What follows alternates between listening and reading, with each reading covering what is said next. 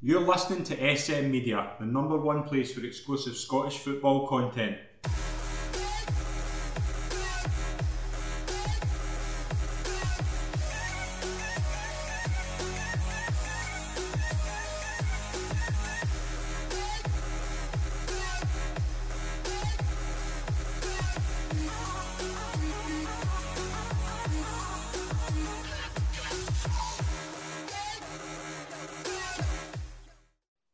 Hi, folks, and welcome to the latest episode of the SM Media Scottish Football Show. I'm Scott McPike. It's an absolute pleasure to be your host, as always.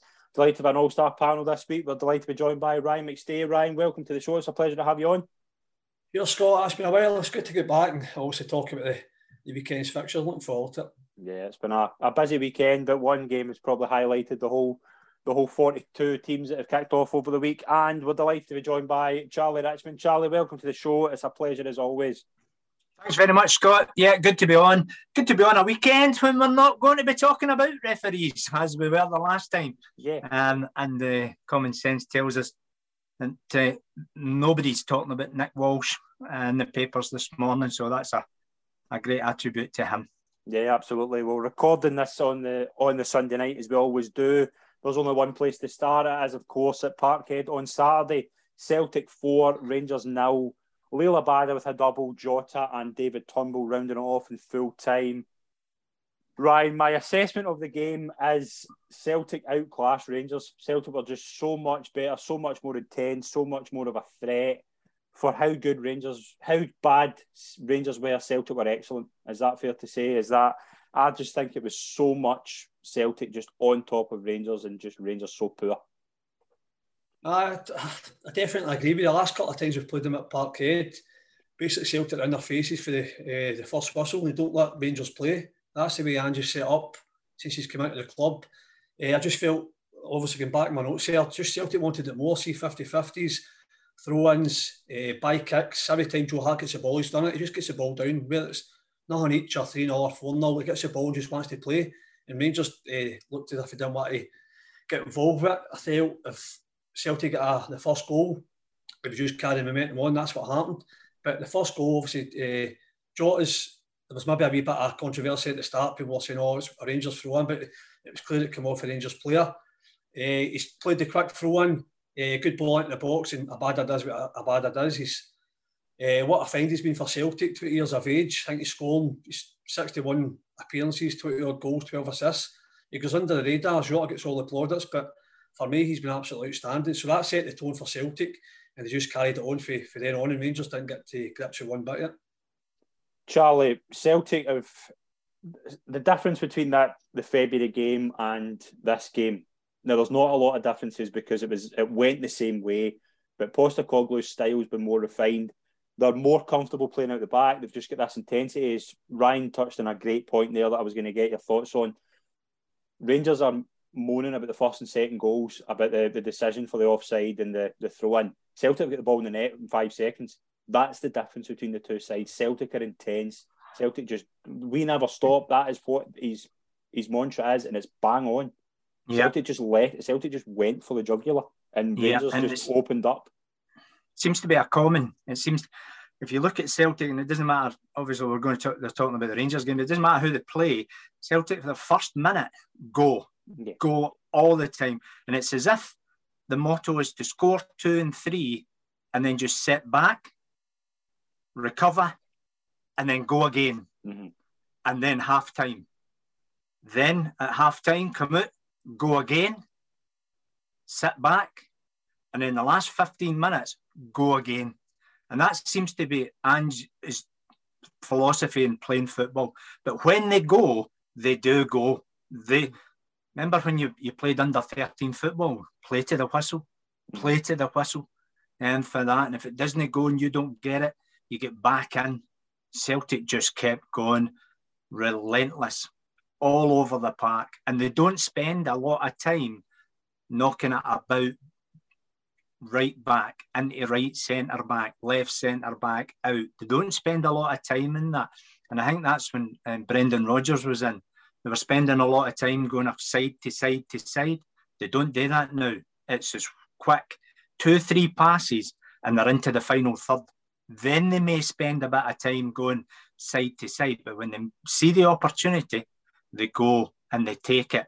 And there's third men running. There's even fourth men running off the ball with Celtic as well. And when they come at you, everybody has to be on their toes. And Rangers, for the first minute, 10 minutes, 15 minutes, didn't know what had hit them. They were just static. The old cliche men against boys. But Charlie, that's that's the point I want to make.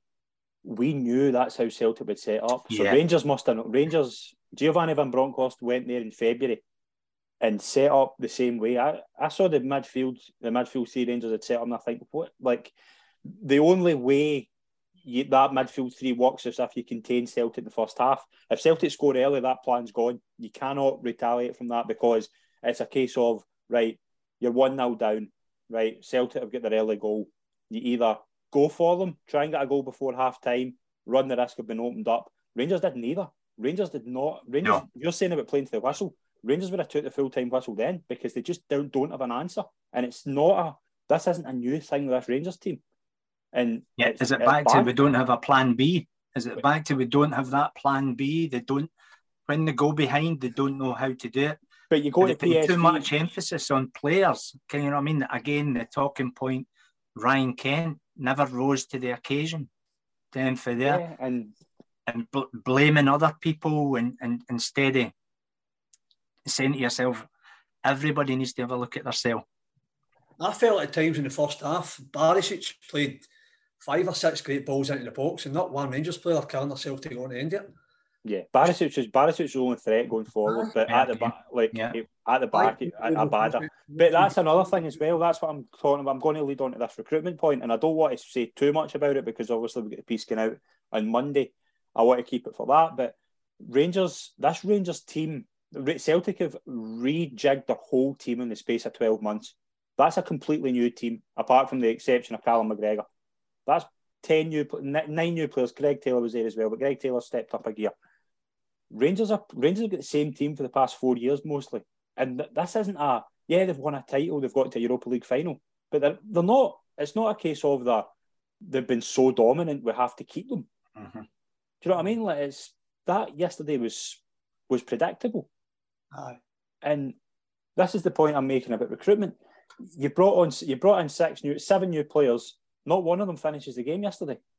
So what does that what does that say to a Rangers fan? Like you've you're, you're getting all that you're bringing in all this money. Giovanni Van Bronckhorst has worked wonders in bringing in money for the from European run. You need to do it in the league. The league is your bread and butter. European runs are fine, but if you're not winning that league, Giovanni Van Bronckhorst, the man that brought Giovanni Van Bronckhorst to Ibrox, learned that lesson. Dick Advocaat was really successful in Europe. Mm-hmm. Didn't win the league, couldn't beat Celtic. Charlie, was he there? Was he there much longer? No, he wasn't. No. And that's the thing. You can have, and, but he spent a lot of money. He spent a lot of money at the time uh, to, to try and get that European thing that was probably never going to happen. Yeah. And also, as well, one of the things that, that I don't know, having no played football, but been in big stadiums, a lot of Rangers players, I think, younger guys coming in froze. I think the environment and and the atmosphere they froze. They, they, I don't think Tillman kicked a ball in regards to that setup in, in there.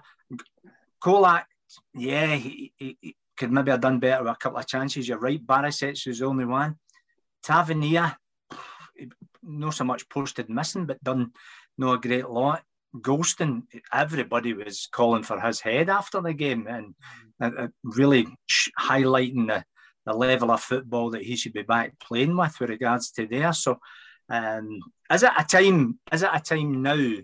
Is what you're trying to say, Scott? Is is it a time now that we look at the maturer players and say to yourself, right, let's move them out and start to bring in the, quality of player that you, you really need to to win the league with. And, I really don't. Sometimes I, that's not a flair player. Yeah. Sometimes that's a player that's just sleeves up, sleeves up, and let's get into this. Charlie, how many years how many years have we watched Rangers Celtic games? 25, 30 years? Well, use use probably more than me. I'm not being disrespectful, but my point is simple.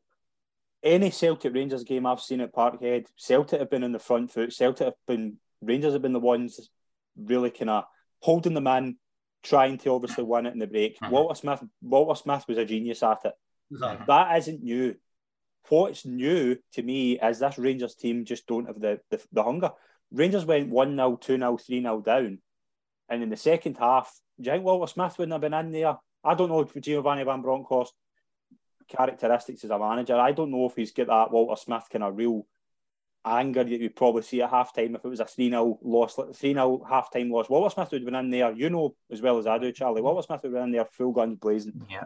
Right? Rangers would have responded to that. That Rangers team had no energy in the second half. It wasn't a case of, right, let's try and get back into this. When the, the game was done, but mm-hmm. and you you never know. Fifty minutes, Rangers score. Do you know what I mean? It gives gives them a lift. It might not have result. It wouldn't have resulted in anything because Celtic would have just bumped yeah. up the pressure. But Rangers didn't believe that they could score, and that leads on to the next point. Celtic of obviously the, the big difference obviously between Celtic and Rangers right now is Celtic are more consistent in the league. Celtic have built, I think I'm just reading here, Celtic are unbeaten in 38 Premiership games. It's five yeah, points. It's five points if Celtic, and I don't think this will happen, I think Celtic will just go from strength to strength. If Celtic go on a, a blip, can Rangers be trusted to bring it back? Can Rangers bring back that five point run? Rangers drop points. Rangers look at the next game. The next game's up at up at Pittodrie. You know, I mean that's yeah. a hard game. Do you fancy? Do you fancy Rangers more to go and go to Holland and get a result against Ajax, or go to Aberdeen and get a result at Pittodrie? Truthfully, it's a tough one, Aye. I think Ajax, because I think there's a mentality issue. I think it's a mentality issue. I think there's a, a fear of going to these real tough atmospheres where you're the whole the crowd is on your back, giving you 90 minutes non-stop. You don't get that abroad. That's why I think it's not as bad. I don't think there's an issue abroad, like in European runs. I think right. Uh-huh. Uh-huh. Yep. I think it's like expecting a run, expecting going to these places where it's 90 minutes of non-stop crowd in your backs, this real eagerness to win. Rangers don't have it. Rangers do not have it. And that gets back to obviously when we had COVID, when Rangers wanted to win the league, there was no fans in the stadium, so they were relaxed. I think Tavernier came out and said something in the programme one, one day that they felt relaxed playing uh, in front mm-hmm. basically an empty stadium, and that's shocking for uh, your club captain to come out and say that. But obviously Rangers want to win the league and the pressure's off, and I do agree with what you're saying, but Going back to Celtic, the two have said, they're just relentless. Every player, Greg Taylor's kicked on massively for me. Left yeah. back, obviously, went out and signed the wee boy for Argentina. Uh, but yeah. he's not enough because Greg Taylor's just took his game to another level, up and down, and he creates. And that's uh, what you want, though, isn't it? That's what you want. If you're bringing in a player for three million and you've got a player there, you want that player to just that to be a shot to him. Yeah. I was one of the ones that were saying maybe we need a new left back, but mm-hmm. now he's he's number one at left back. So the wee Argentinian boy's going to need to work hard to get in front of him because when you look through, Kyogo come off after a minute, and every Celtic player's like, oh, oh Celtic fans like, oh, no, what's going to happen here? But then Big Giakoumakis comes on, it's just like for like. Yeah, yeah. Look, yeah, I thought Carter Vickers really stepped up yesterday. Yeah, I, I, thought he really stepped up. Do you know who was? Uh, do you know who was brilliant? Matt O'Riley. Uh, he's just no. That's what that's what Rangers don't have. Rangers don't have that player who can just find a pass. That mm-hmm. see for the second goal O'Riley's got the eye. O'Riley knows he's going to have plenty of space. He knows where to be. He knows where yeah. Jota's going to be. That's that's good management. That's good team cohesion. That's that's brilliant for Celtic as well. So what mm-hmm. a fine team's been all for the uh, League One in uh, England. So. But if you're trained like that, remember the old cliche: you train the way you train the way to what you play. Yeah, and they must train at a high, high intense. It, it, Postecoglou's training sessions, in my opinion, cannot be long in the time. Can they can't be like an hour and a half or whatever. But what they must be is high tempo, relentless training sessions, and then a break, and then go again, uh, and then a break, and then that's how, call it a day. Because every player knows the trigger points. The trigger points happen and things go, and every player knows that right back to Joe Hart and, and, and goals. Get the ball down and move, and away we go with regards to that. The point as well with yourself, Scott, uh, Van Bronckhorst, he turns round to the bench, and what's his first substitution? his first substitution, he, he brings on uh, the boy right, Oh, and you're thinking to yourself, oh, what, what can he do? Yeah, but that's the thing. If if he's got this thing in his head when Brock Cossack Glenn Kamara's a number 10. Uh-huh. Now, I don't, I'm not, a, yeah. I'm not an expert in tactics. I know Glenn Kamara's a really good midfielder, neat and tidy player. He's not a number 10. He's not that attacking threat you need in the game. Like He's not creative enough. No, no, that's right. But that's, that's the thing with this Rangers team. That's the difference. Celtic's first thought is in the kind of midfield, get the ball forward. Rangers are more concerned about getting the ball back, keeping possession, being neat and tidy. That's what needs to change. That's the difference. Celtic are just so much better at finding space, finding wee passes.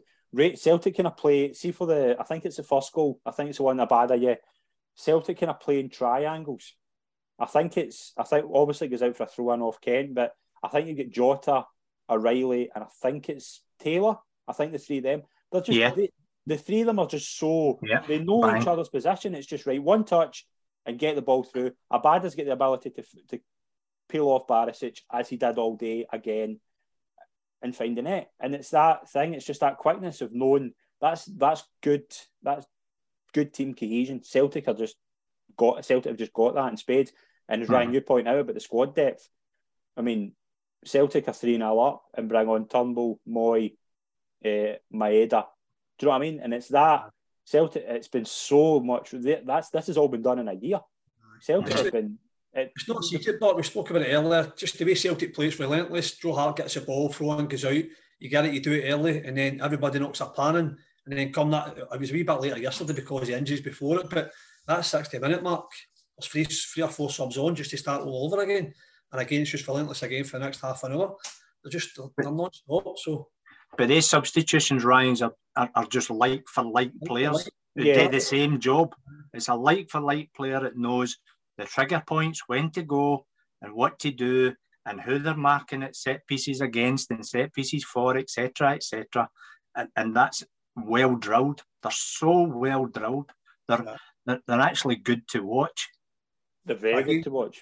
the last time I was on Scott, I sat and had a rant about Celtic, Neil Lennon. I think Rangers are starting to get to that point now where they need to start.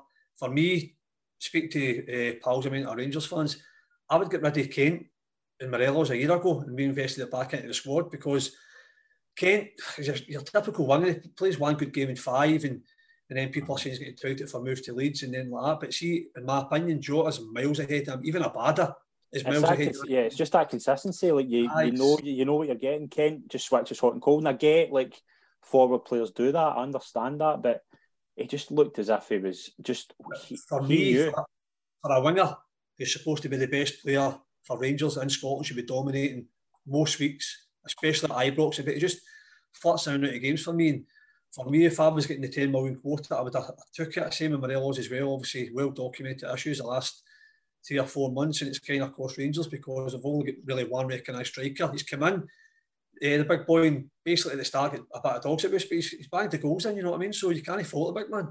But again, if you take him out, you're putting a basically an unfit Morelos back into the team. So there's a lot of issues, and if I was a Rangers fan, I would have been unhappy on Thursday when the window shut especially all the money coming in uh, through Bassey and a few other players.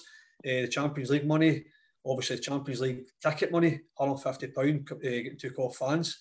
Uh, so that's always got to take into account. Even a couple of loan players, just try and beef the squad up a wee bit in certain positions. But to bring nobody in, it's it was criminal. And it's no, it's it's no just that. Like it's it's the reason like there's they're not in.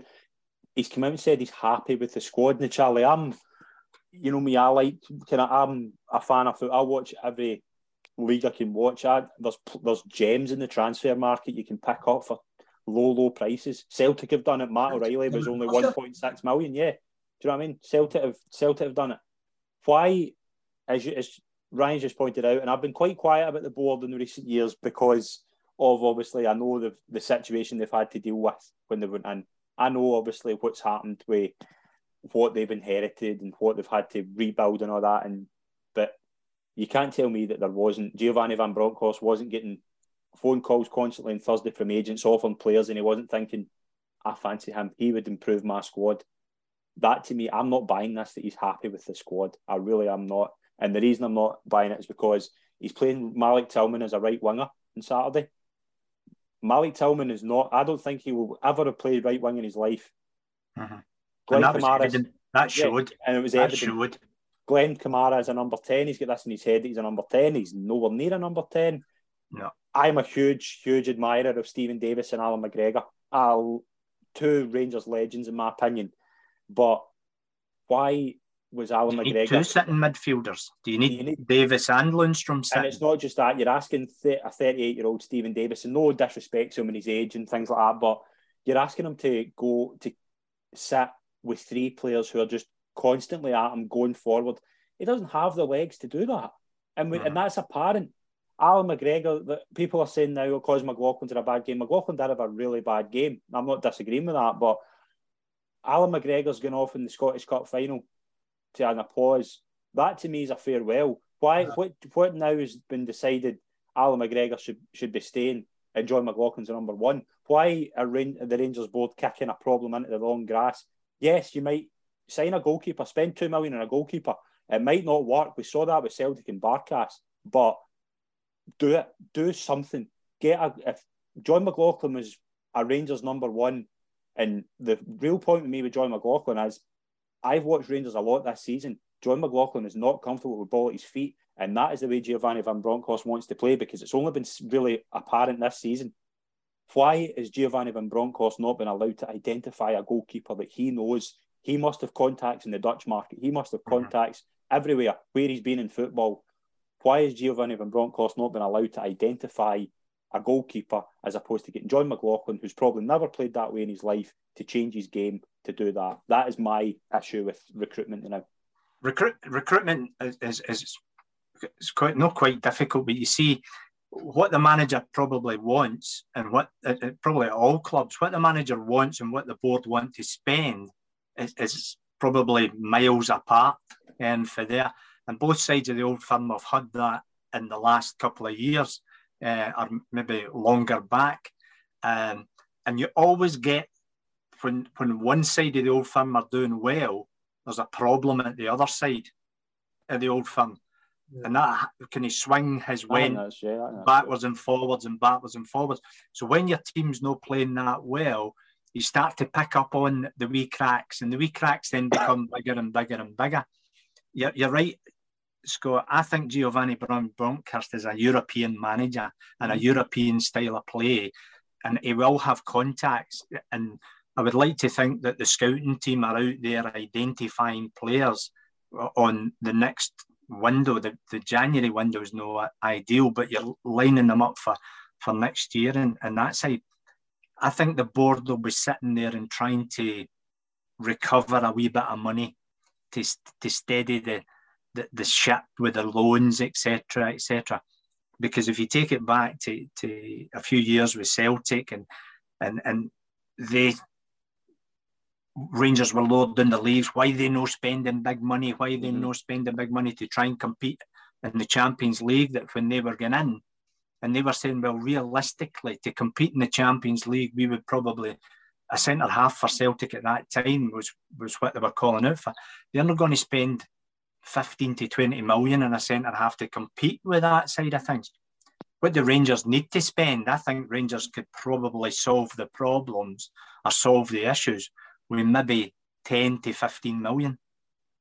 And that would maybe that would maybe get you the players to try and, and take that. And sometimes playing players out of position going into an old firm game is the wrong thing to do because when it doesn't work, players start to hide in it. And the body language at, at half time, when you watch the half time whistle, the body language of the Rangers players was all slow and there was nobody sprinting off.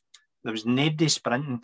Craig Brown said that to me once. He says, every time the half time uh, whistle, get the players running off the park. Doesn't matter the score, doesn't matter, get them running after the park.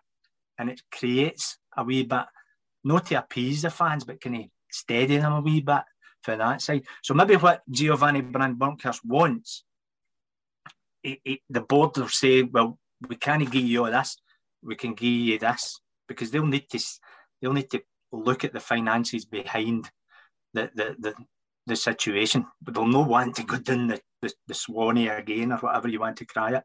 And and Celtic were probably in that situation as well when why we not putting more money into the squad, etc., etc. Because Brendan Rodgers wanted to sign a lot of players, um, and he was disappointed sometimes with the transfer activities at the club at the time. Um, but sometimes when you're on your knees, and I think that's what's what showed with Ange Postecoglou, when you're on your knees, right? If I'm coming as the manager, you need to trust me. You need to trust me. And he's went to a market that he knows well, and, and he's brought these players in, and he's obviously got somebody working away that you're right. You've identified O'Riley, etc., etc.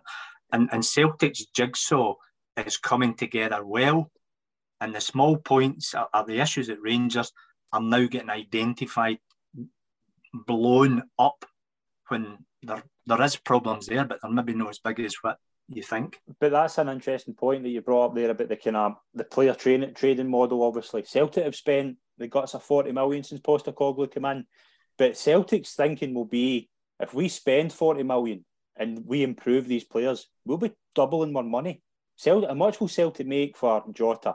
much will Celtic make for Kyogo or Riley? But Jota's been the biggest signing, isn't he, Scott? Yeah, roughly. Yeah, I think yeah, but and there was a lot about James Jota. What was it, eight million or I something? think it was like six and a half. But the six and a half with the that's an that's an investment. That's uh, something. Yes. If you if you improve a player like that, he's going to double your money. He's you, you could easily Rangers have done it with Rangers are behind in that trade trade model. They're only this year beginning to pick that up with like Sabasi and Patterson. Celtic have been brilliant uh-huh. for that over the years, but Celtic are investing in they, they obviously know they put a lot of trust into Postecoglou, and so far it's really, really yeah. paying off. But they know yeah. if they invest money, if they back their manager, Giovanni Van Bronckhorst is not getting in there as uh, not in my opinion anyway. Giovanni Van Bronckhorst wasn't getting in there in November going, I really want to keep Connor Goldson for four years. I really want to get another season out of Allan McGregor. Hmm. Yeah. New manager needs to bring in his own players. He can he stick with Steven Gerrard's players? Who and you possibly don't want continual loan deals. Yeah. Um, for there. Jota, Jota's an idea. Jota's textbook. You bring him in and loan. You see what he's like. Does he like the Scottish game? Does he like the Scottish environment of living in?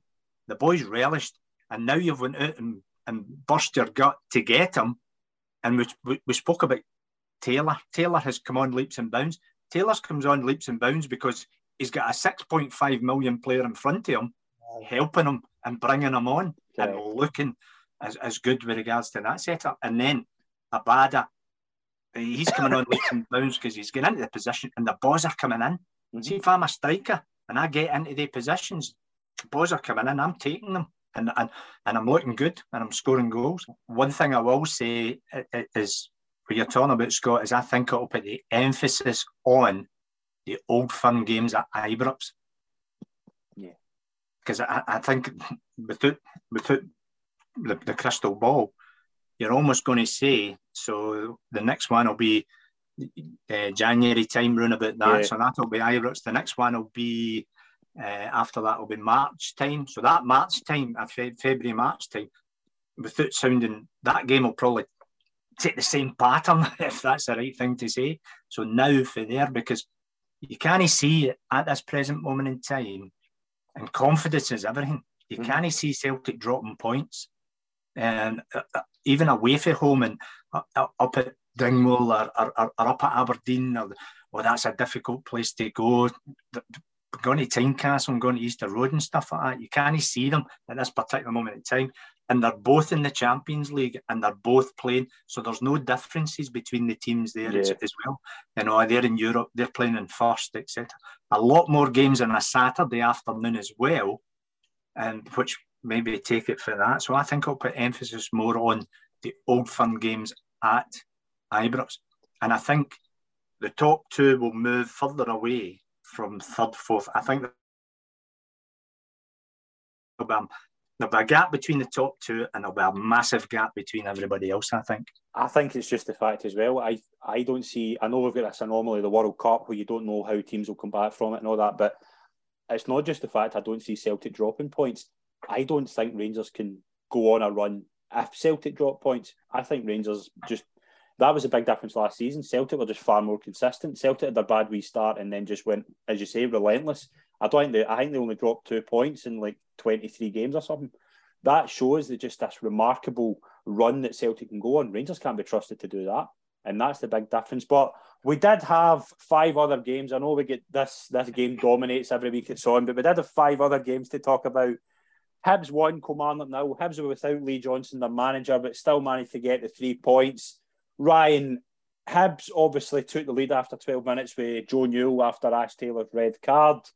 Reports of the game to me suggest that Hibs, Hibs were under the cosh slightly for, for most of the game and kind of probably were really happy to hold on for a 1 0 win.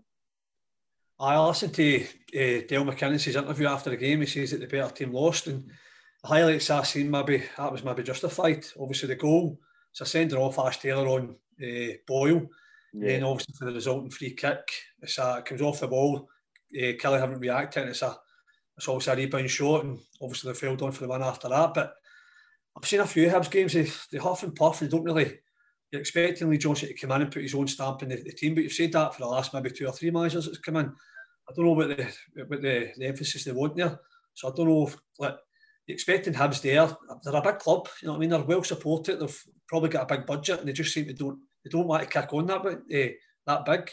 So seeing the highlights yesterday, I was maybe going to agree with Dale saying he was a wee bit unlucky, maybe not to take a, a point at least anyway. Charlie Kilmarnock had 24 shots in the 80 minutes. There were with 10 men and eight were on target.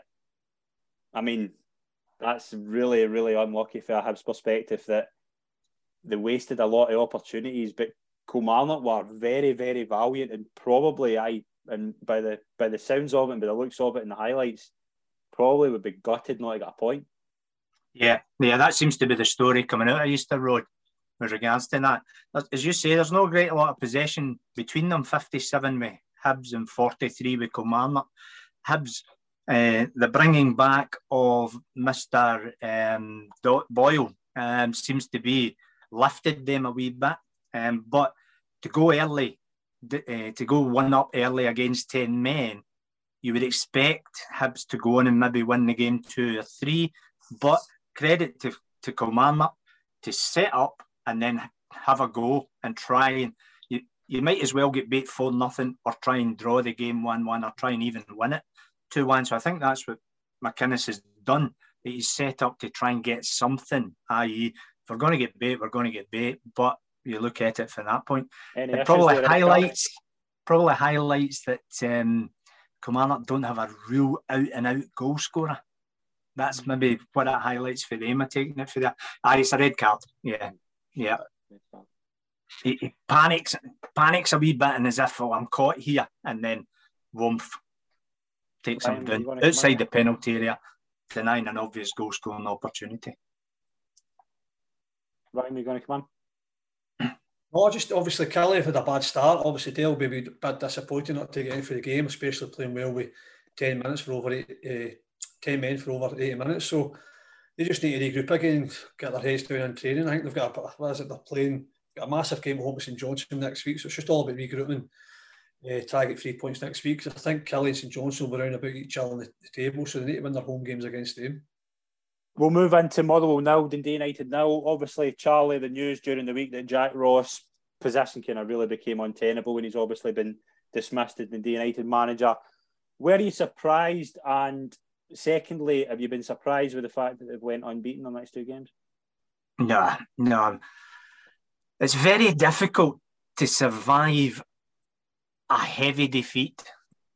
Sometimes your games before it take into the factor as well.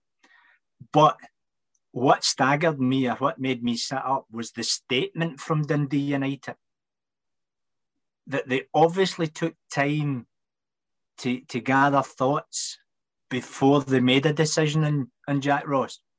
That tells me that they've went into the players and asked, what about this? What about that? Because the big thing for the Celtic game was why was two experienced players on the bench, and then the midweek they two experienced players come in and they win the game, mm-hmm. and then the two experiences are there, two experienced players are there again, and apparently Uh, it could have went either way. Um, obviously, Motherwell missed the penalty, but it could have went either way. Dundee United could have probably be done it. So what they need to do is just steady the ship. But it's it was a kind of weird statement that came out of Dundee United with regards to the sacking of Jack Ross, of that we took time to to to rethink and, and and then all of a sudden the next thing it's basically saying I get the impression that the players weren't happy. There was a wee bit of unrest in the dressing room, and, and Jack Ross is, is went. And then the, it's the old cliche, isn't it? Kind of, there's no a new manager in, but it's the new manager bounce. Oh, I'm playing for my I'm playing for my place here now, mm. and it's always I don't know what interesting to get your your play is used playing side of things is if the manager gets sacked, should his whole team just go, or it's always, oh, well, we'll just leave the assistant the new to, to steady the ship.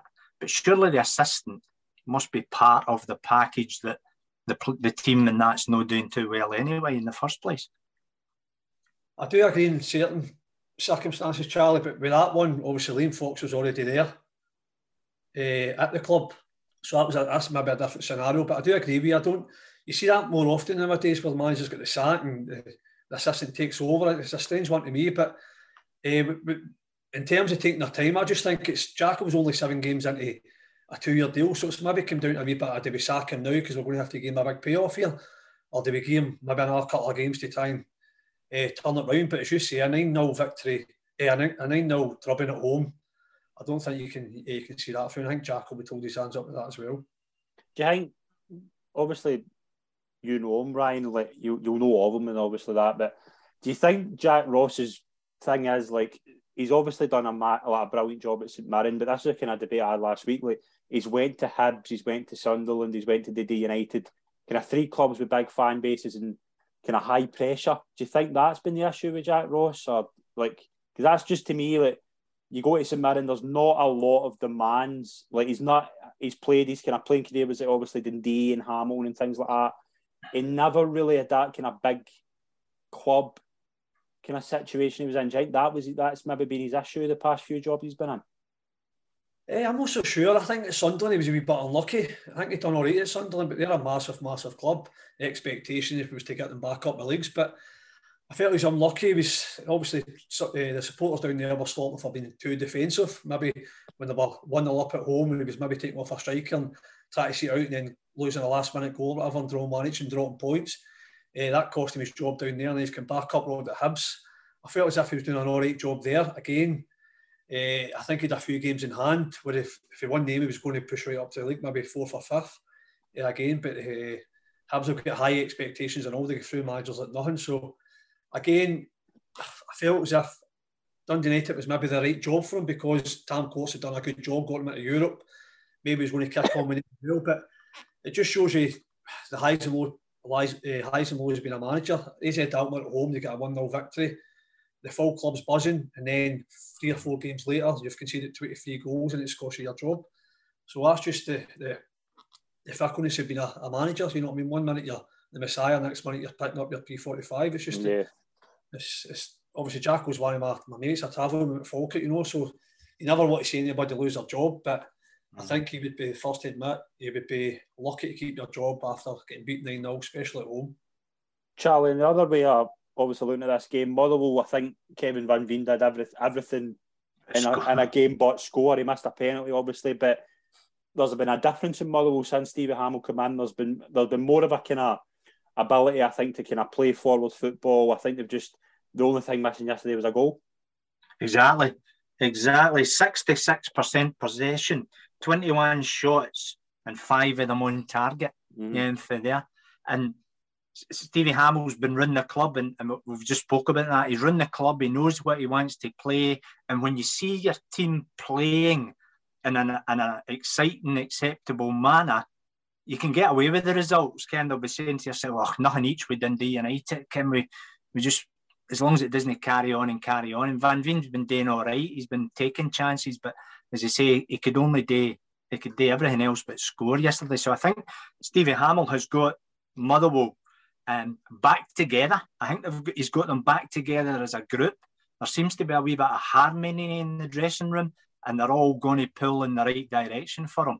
And being sometimes as well that he's came through the ranks at Motherwell, Stevie. He knows what it's like. He knows he'll probably know the budget. He'll obviously know uh, the chairman very well is going through for that side of things. So that's the re- relationship that I think that I think Motherwell will pick up and, and go on a run and do things like that. Come back to Jack Ross. Jack's a very confident guy, and he's very confident in his ability, and he's and he, he seems to come across as a, a, a plausible footballing guy who knows a lot. And the last times he's lost jobs, I think it's because I'm maybe off the park. Is it a case of, and, and, and is it my way or the highway type of thing? This is the way I'm going to play, guys. This is what I believe in, and this is, and if you don't like it, and is maybe that the reason why he left the two experienced players on the bench? I don't know. It's an interesting one, and obviously we'll we'll see what happens with the United kind of manager hunt if they go for a kind of experienced guy, or maybe as Liam Fox a candidate. I don't know, but we'll move into Livingston won, Hearts nil, Montaño with the goal. Ryan, two sides that were desperate for a, a pick up after getting out of the League Cup during the week. Livingston were excellent absolutely deserving of the victory. Tremendous performance and a much needed three points and a, a big performance was was was given back given on the day. Yeah, obviously the disappointment of getting beat off Dundee United and uh, during the week there after they obviously getting beat 9 0 would have been disappointing, but they've bounced back against Hearts. I know they've got a few injuries. Halkett Boyces out. Uh, they made a few changes, well, obviously with Europe coming up during the week, resting Shankland, uh, players like that. So uh, but Livingston were tremendous. Martindale, he just goes under the radar. He just keeps plucking players from nowhere. You have never heard of them. They just come in. The jail is a team. They work hard. You've got uh, Nicky Devlin there, who's a captain. I played with Nicky. Yeah. Just up and down the right hand side. Obviously, the, the boy Montaño's come in and scored. I think he he of the month last for them. Mm-hmm. So, but obviously the big boy Nouble up front. I think he was in loan to Arbroath last year. He's come back and right. absolutely tremendous. Uh, so it's, it's always a hard place to go. You know, you know, like yourself, Scott Celtic find it hard to go there yeah. because of the surface. So teams going there will find it hard, and Martindale kind of just he knows how to set up. But it's two banks are four with two up top, and then he just plays. He's got I can't remember the wee boy in the middle of the park. He just kind of rats about into people's faces, and he's very tidy on the ball as well. Again, you've never heard them, but they just come in and they just kick on, and they always seem to do well. Uh, going back to budgets, Hibs your Dundee United they'll have massive budgets compared to Livingston, so you've got to take your hat off to the boy Martindale, who keeps churning out results uh, season in, season in. Charlie Hearts have obviously got a, a squad capable of kind of doing well in Europe. I, I think they've got a they've got easily the third best squad in the country, but when you're ravaged by injuries, it's really difficult to get that, as we talked about earlier, cohesion. It's really difficult to to go to places like Livingston where it's going to be a dogfight and really kind of push for a result. And I think that's that's what happened. I just think Livingston were far better on the day, and Hearts are just struggling now because of how many players are without. Yeah, changes. Yeah, changes, and then sometimes strength and depth with regards to that side of things. So he's, he's Halliday. I think Halliday's more or less played every position for Hearts mm-hmm. except for centre forward. So he's playing in a, a sitting two. Um, with regards to there, you're moving Neilson and Kingsley into centre halves um, for that. Uh, Mackay Stevens, Mackay, and then Humphrys up front. Um, yeah, go and try and do something for us today. Against, I, I think as well. I think Livingston will overachieve this season again. I think they're well disciplined. They're well, no, no discipline as in yellow cards and red cards. Sometimes they pick up, but they're well drilled. They know what they're doing. Everybody knows their job. And even when they go down to 10 men and, and everybody still knows what they're going to do. And it's what you said as well, Ryan. Uh, the, the recruitment there, they're, they're picking these players are, who are there and they're working and running their heart off. And Holt and Pittman in the middle of the park. Is it, is it the wee boy Imondiga? Imondiga or whatever. Yeah. Brought him in. He looks as if he could run all day. Yeah, you know what I mean? And that and a good end product at the end of it. And you're right, Nouble, uh, he'll he'll be he'll not be far away from, one of the third or fourth top goal scorers this season um, with the chances that he's going to create because apparently Livingston chance after chance after chance and they, they, they only took one um, from up team chances. Well, Gordon's kept Hearts in the game a few good saves. As well, yeah, yeah. Definitely. We'll move into the next game. Ross County won, Aberdeen won. Two late goals, two teams that I think cancelled each other out. Ryan, probably a fair result in the end because I don't think there was a lot of, you know, I don't think this was a quality game of football.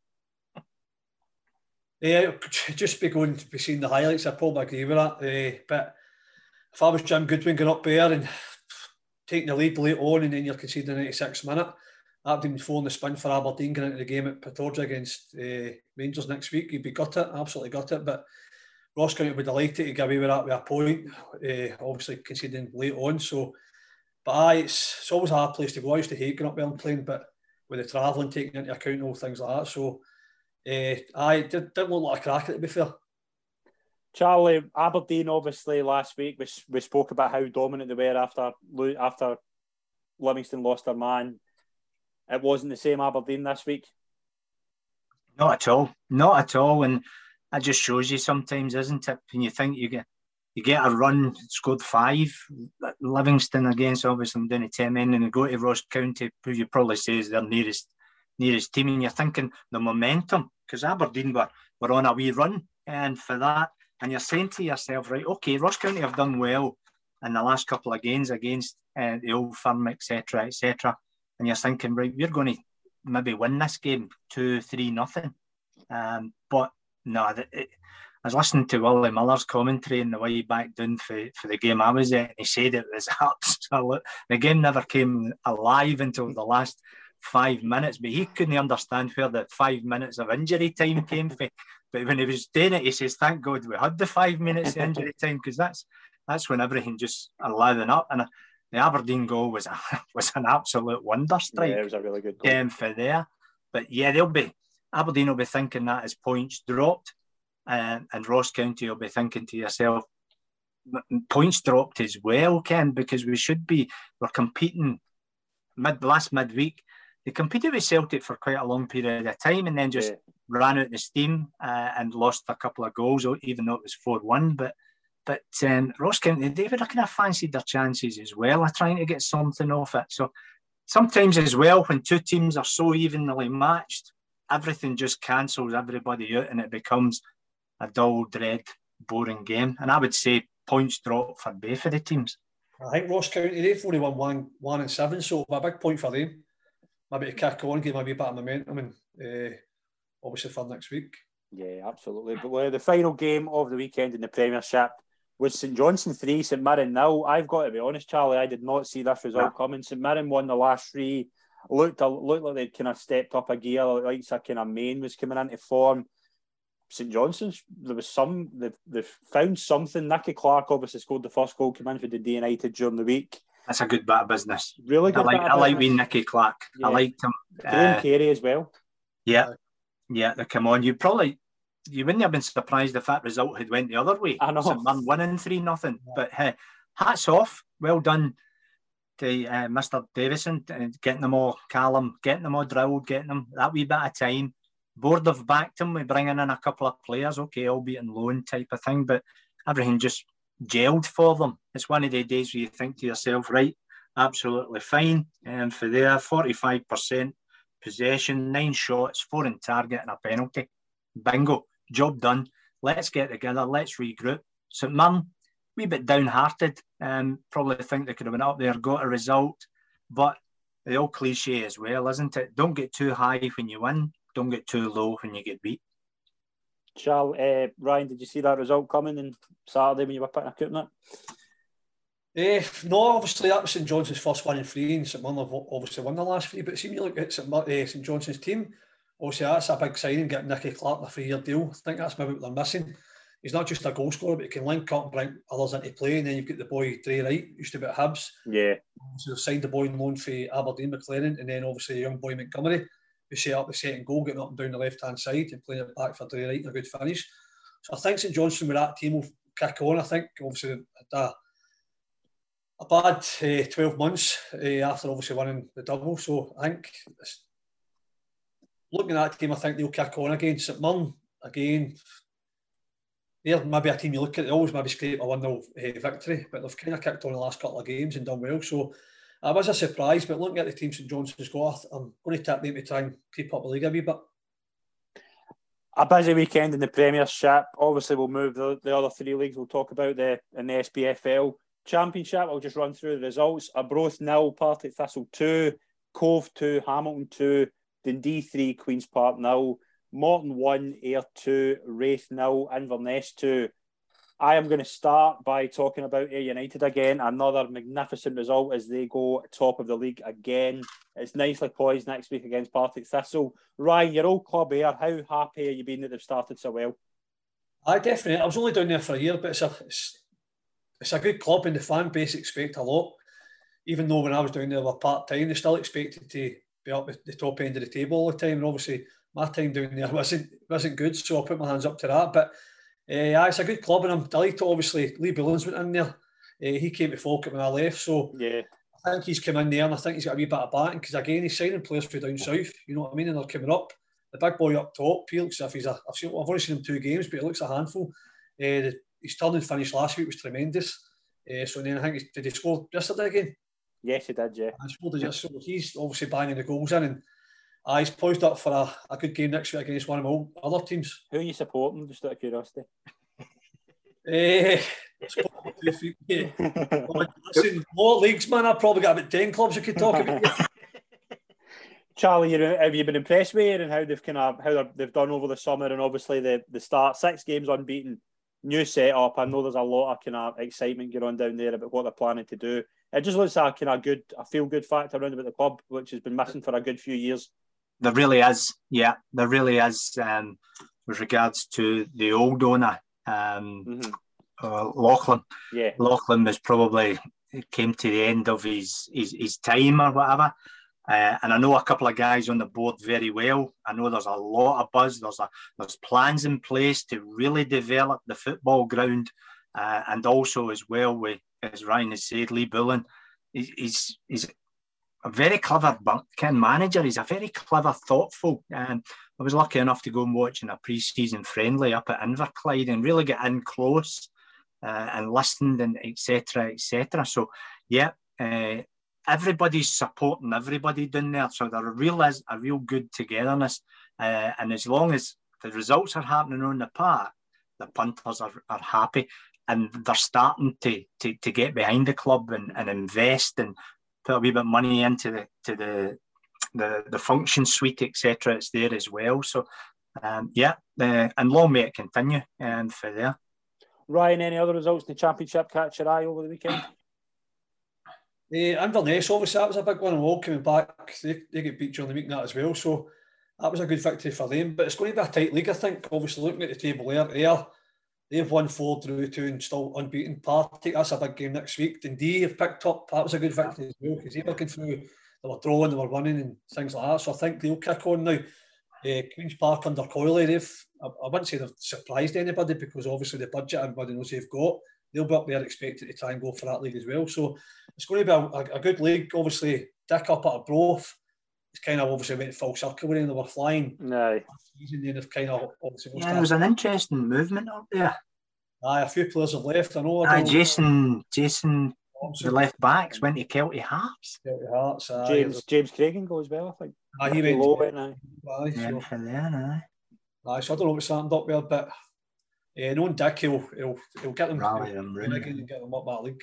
Yeah, definitely. League One, Airdrie nil, FC Edinburgh six, Clyde two, Alloa four, Kelty two, Falkirk nil, Peterhead nil, Montrose two, and Queen of the South nil, Dunfermline two. Charlie, there's only one place to start. Where Airdrie now, Edinburgh six. I'm two good sides. Airdrie have started really well. I've been really impressed with the way they've they've started. Obviously, a young management team, but I never saw that coming. I never saw Edinburgh scoring six. Airdrie went down to ten men early. There, uh, Airdrie went down to ten men early, and it just shows you the difference. There no. was the same thing happened with Kilmarnock at Hibs, so we steadied the ship a wee bit. But at Airdrie, I don't, both the, the the whole thing's just collapsed. Or credit to, to FC Edinburgh as they're now known as, they just went on and, and steamboat it. But it was only one nothing at half time, I do believe. Yeah, so the yeah. second half, they've really, I don't know, a, a wind factor or something like that, but they've really went to town, and and that's a that is a statement of a result, particularly with both of them so high in the league. Ryan, what about your old club Falkirk? Obviously, Kelty getting their first win against them on Saturday. What's your kind of thoughts on the John McGlynn in there? I think it's a fantastic appointment. Again, Falkirk's obviously, obviously everybody knows I'm a Celtic fan, but Falkirk's that's one of my clubs. That's my second club. It's the club I came through. So I still got to see the games and take a lot of games in. And the club has been free fall for the last four or five years. Talking going part time, so yeah, eh, it's a massive club with a massive fan base who expect to be up at least challenging the championship. So to be down in League One, I think it's this is a fourth season. It's just unacceptable. And I think John McGlynn's an ideal manager to try and get the club back on track because he's he's been about for years. He knows how to do. He knows how to build a squad for the types of leagues. So, but again, they won last week, and you're saying, oh, they're going to go on maybe uh, a winning run, and then they get beat uh, on Saturday against a Kelty team who, under Potsy, hasn't started that well. So again, you're having one good result and then you're getting beat again and you're drawn. A team like Falkirk in that league should be winning three, four, five games in a row and trying to got that league. Basically, what Dunfermline are doing under uh, James McPake. They've yeah. just they've uh-huh. kicked on and uh, they're going to places like Queen of the South.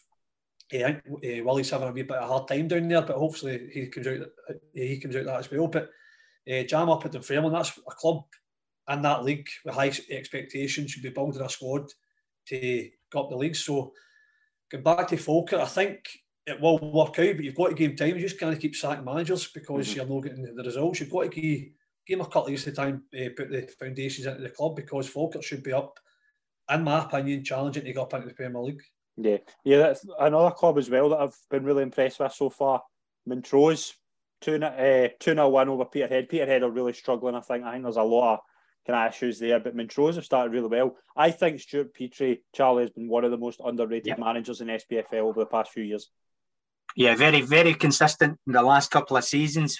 Um, finished high up the league and stuff like that. And and I always believe that a manager has a club, mm. and, and I think that's where Stuart's Montrose. Uh, just stay there, happy. He's got his squad together. He knows the area. He's, he's obviously got contacts to try and bring players up in and, and, and do well. And, and uh, supporters will come out and support a winning team. And if they're sitting up in the playoffs and, and okay, they might not go up the league, but they're in the playoffs, they've got an ideal. That's probably a realistic place for Montrose to be as, as top of League One, trying to get playoffs into the championship uh, yeah, for that. Absolutely. And everybody's happy. Yeah, definitely. We'll move into League Two.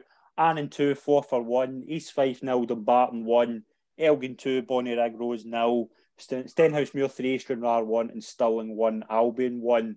Ryan, your old club, Dumbarton, eight points clear now in League Two after six games. Off a flyer. Absolute, really good start for Stevie Farrell's side. Uh, brilliant. I'm absolutely buzzing for everybody at the club. That was one of my most enjoyable times as a professional football down there. Uh, won the league. So obviously the disappointment to get relegated last season, and then obviously they've stuck with him. It could have been easy just to sack uh, Stevie Farrell just went with a new management team, but they've stuck by him, which is fair play to them, and he's he's repaid them.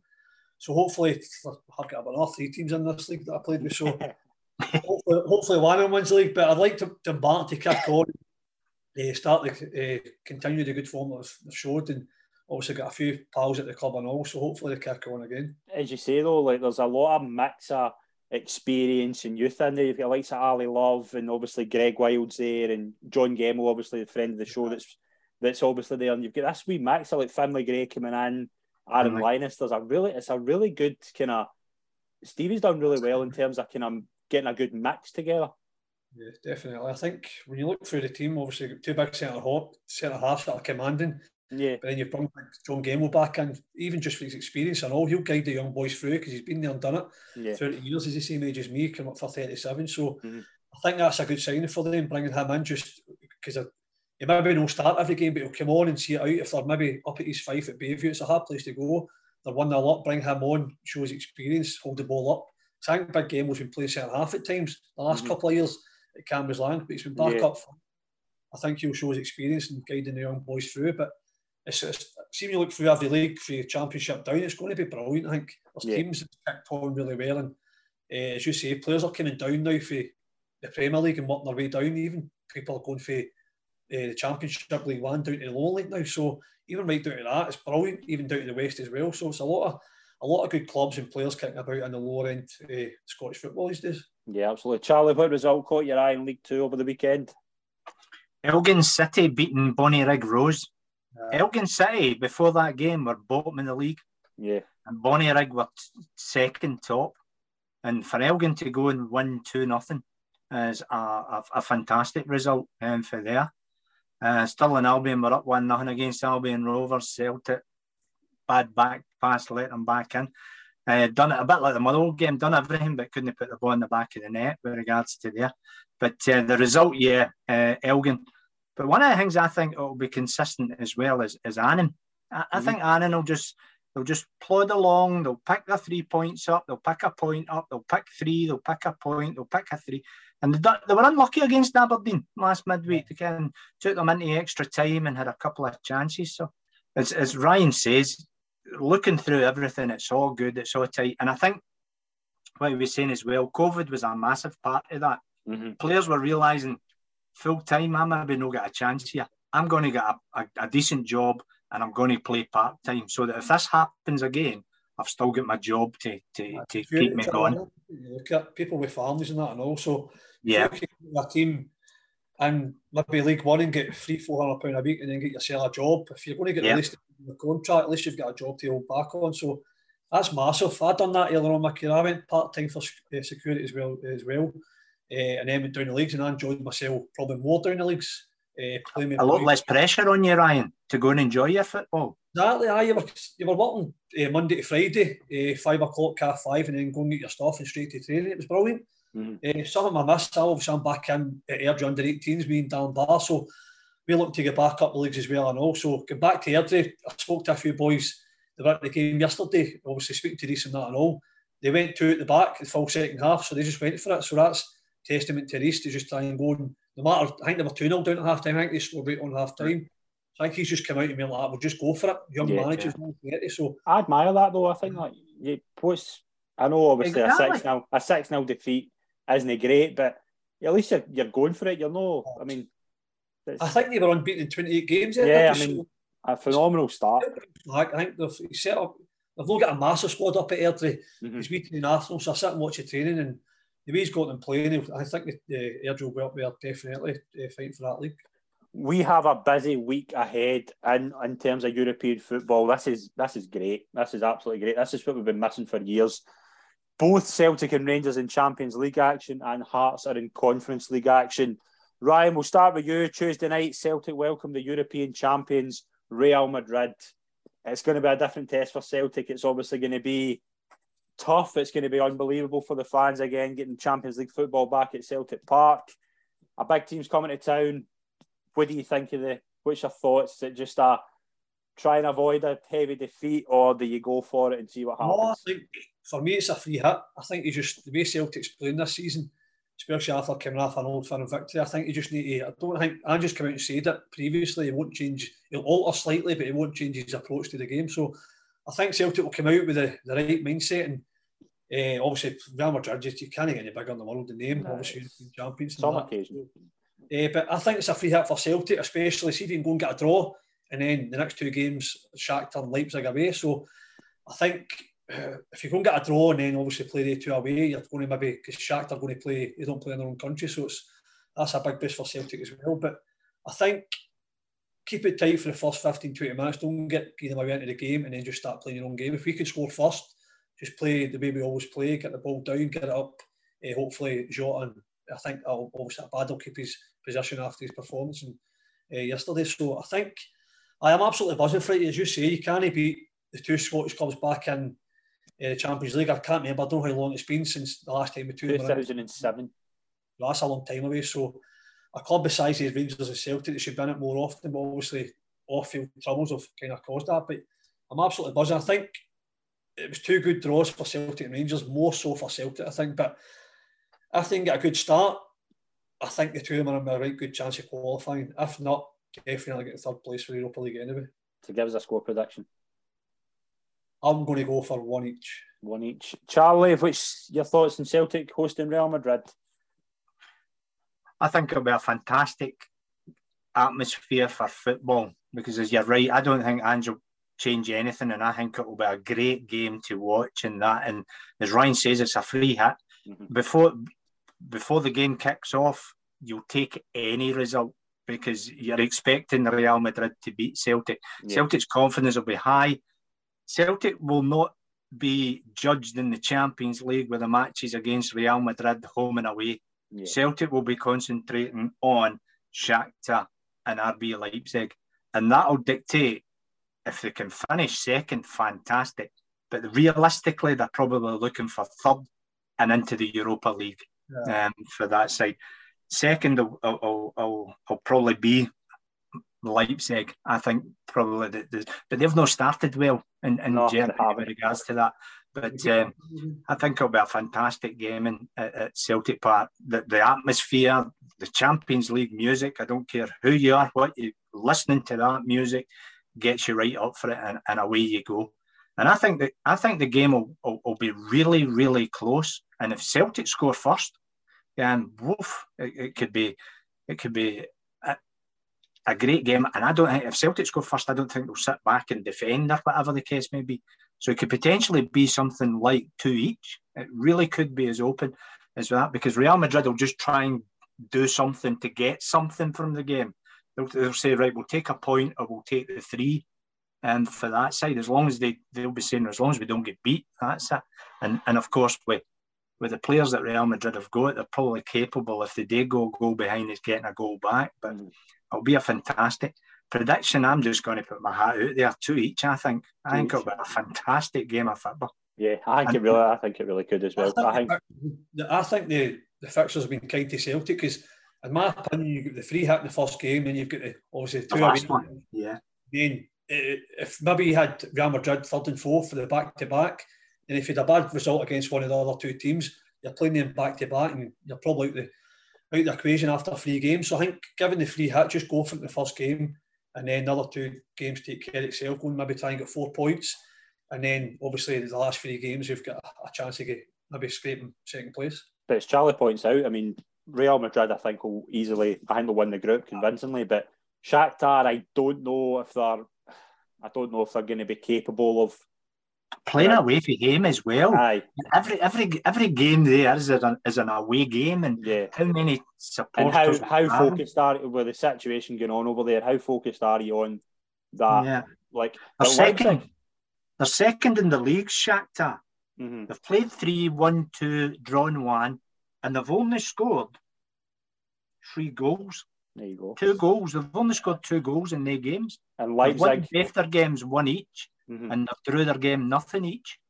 And Leipzig so, lost 4 0 at home yesterday, to, uh, away from home to Frankfurt. I've just looked at they're sitting 11 for now. So, so yeah. I think Celtic will have fancied themselves massively to get out this group. And we'll touch on Rangers next. They go to the Dutch champions Ajax. I pointed out earlier, I fancy Rangers to get a result here more than I fancy them to get a result at Pittodrie. Ryan, can they go over to Holland and get a result? I don't see why not going with the last two years in Europe because I, I think everybody always writes Rangers off away from home and always turn up and especially obviously the last round uh, getting into the Champions League. I had PSV all over Rangers and obviously they not going to got a result and get into the Champions League. So obviously from my point of view, I don't want to see Rangers doing well, but it's good for Scottish football, uh, coefficiency and all that kind of part. Uh, but I think again, I've gone back to what I'm saying. It's like it's good for Scottish football, but I think Celtic's got a better draw than Rangers. I think if Rangers carry their form into the European uh, fixtures, they might have uh, bothered. Ajax obviously have set their best player to Man U, scored today. Uh, Martinez, I think they've brought in 140 million. I don't know if they've reinvested it back in. Uh, bought the best, bought the second best centre half in the world, Calvin Bassey. I can red card his first game uh, but again, I think I don't see why not. Rangers can go over and try and again start with a good, maybe get a draw, get the, their group campaign off to a, a good start. But uh, we'll just need to wait and see. But it's, as you say, it's, it's going to be a great week of football. Yeah, it really is. Charlie, do you fancy Rangers to go to Holland and get something? I think they'll get a point. Yeah, I think they'll go there and get a point. Um, with regards to there, I think Rangers are probably maybe in a different scenario. I think Rangers will be looking Celtic are looking for second, definitely third, if mm-hmm. that's the, the way to go from that point. Rangers are looking for possibly third, definitely fourth. They need to get into the Europa League from that group with regards to that side. And if they get their, their, their, their campaign off with a point away from home, and, and I think Van Bronckhorst will know Ajax very well. He'll, he'll have done his homework just the same as he done with, with Eindhoven. Um, I think he'll set up his European style of play, fancies, and etc. etc. I think they'll get a draw, and I think it'll be a one each draw. They'll get a one each draw over there, and that'll get the point off and ready to. to I'm going to, I'm going to say to Giovanni Van Bronckhorst, if you start Glenn Kamara in central attacking midfield, I'm not watching. But I, Ajax are a good side. Ajax are, we know what Ajax can do they're a lot different. I think they are they're doing really well in the league, but they'll take time to rebuild. If, as as you said, they've sold Antony, they've sold Martinez, Bassey's command. There's a lot of changes going on. I think it'll be good for. I think it'll be a nice nice bit for Bassey to obviously play against Rangers in his first kind of Champions League. A nice wee, wee nice. Wee He'll go and clatter someday. Who did I know like in the dressing room? but Hearts obviously have Europa Conference League action as well. They host Turkish side Istanbul Başakşehir. Charlie, that was great pronunciation there. Wonderful, you've got it rattled off. Yeah, I do that. Charlie, do you fancy Hearts to get anything from that game? It's a tough opposition. Good oh, side. Oh, massive, massive. I went to, to referee in Turkey, man, an unbelievable atmosphere. And the lot the supporters in an hour and a half before the kickoff. It's unbelievable. That doesn't, that doesn't happen in Glasgow. No, it doesn't. It doesn't. They get everybody in the, and the atmosphere and the firecrackers and the hooligans or whatever you want to cry them. Um, some atmosphere, but also they're volatile as well. So uh, there'll be a lot of play acting. There'll be a lot of game management side of things in for there. Hearts need to keep their head and they need to just keep playing football. Don't get caught up in it because see once you get roped into that, you, you, the mind goes sometimes and you're more interested in kicking and shoving than and actually it, playing it football. In, it happened in the Hearts would be playing Europa League football if it wasn't for that the last time. In my hundred percent, so, yeah. So, but hard game. I hope Hearts. I thought they would do it against Zurich. I hope they do it this time. I hope they, they get through and and, and, and get into to European football and, and, and steady the ship as well. Can sometimes as well. There's still Hearts supporters that are no big fans' fav- uh, favourites are, are Robbie Neilson. They're still kind of should never been there. So so maybe Robbie just needs to get them through the group and and and, and just show them um, for there. Ryan, do you fancy Hearts on Thursday? I do not know. Uh, hopefully they go out and get a result, but I think see the, again it's just a free hit. Just go there and play your own game. I don't get people just going out to maybe try and defend, just go and have a go at people. It's just a one off game. So just go and try and get your first points on the board, obviously in the group stages, not and all. So hopefully they go over there and do well, but I think they'll wonder of course. I think they'll get a draw. I think it'll be a tough game. I think Istanbul Başakşehir. I think with Turkish teams as well, we know they're going to be very, very hard to hard to beat. So I think a draw. It was in Trabzonspor. Trabzonspor it was. Oh my god. Oh, and a boy fucking leg. I was feared. as we say, what as we say, it's going to be a really good week for for Scottish football. You've got three European games to look forward to. We're going to have an extra show going out on Friday morning, so we'll obviously keep we'll obviously review all the action over the week. But we're going to wrap up the show there. It's been an absolute pleasure to do the show. Ryan, thank you very much for coming on. Really enjoyed it. Brilliant. Yeah, love, love, can you beat talking about football, can you? Definitely. And Charlie, it's been a pleasure. I just realised Hearts are at home and eh, Thursday. Are so, at home? Sorry. Hearts are at home, so. I thought they were away, so obviously that's a different kettle of fish. So hopefully just go out and I, I do fancy them out. Going away, it's a different ball game, but if they're at home, then I definitely try and get a result. But thank you very much for coming on, Ryan. It's been great. What? Brilliant. Charlie, pleasure as always, and it's always good to have you on, and we don't have to have any referee controversies to discuss. Okay, you know, you know me. If I'll, I'll uh, give an honest opinion whether they're right or wrong. But yeah, credit to the boys. It's been a good, quiet weekend.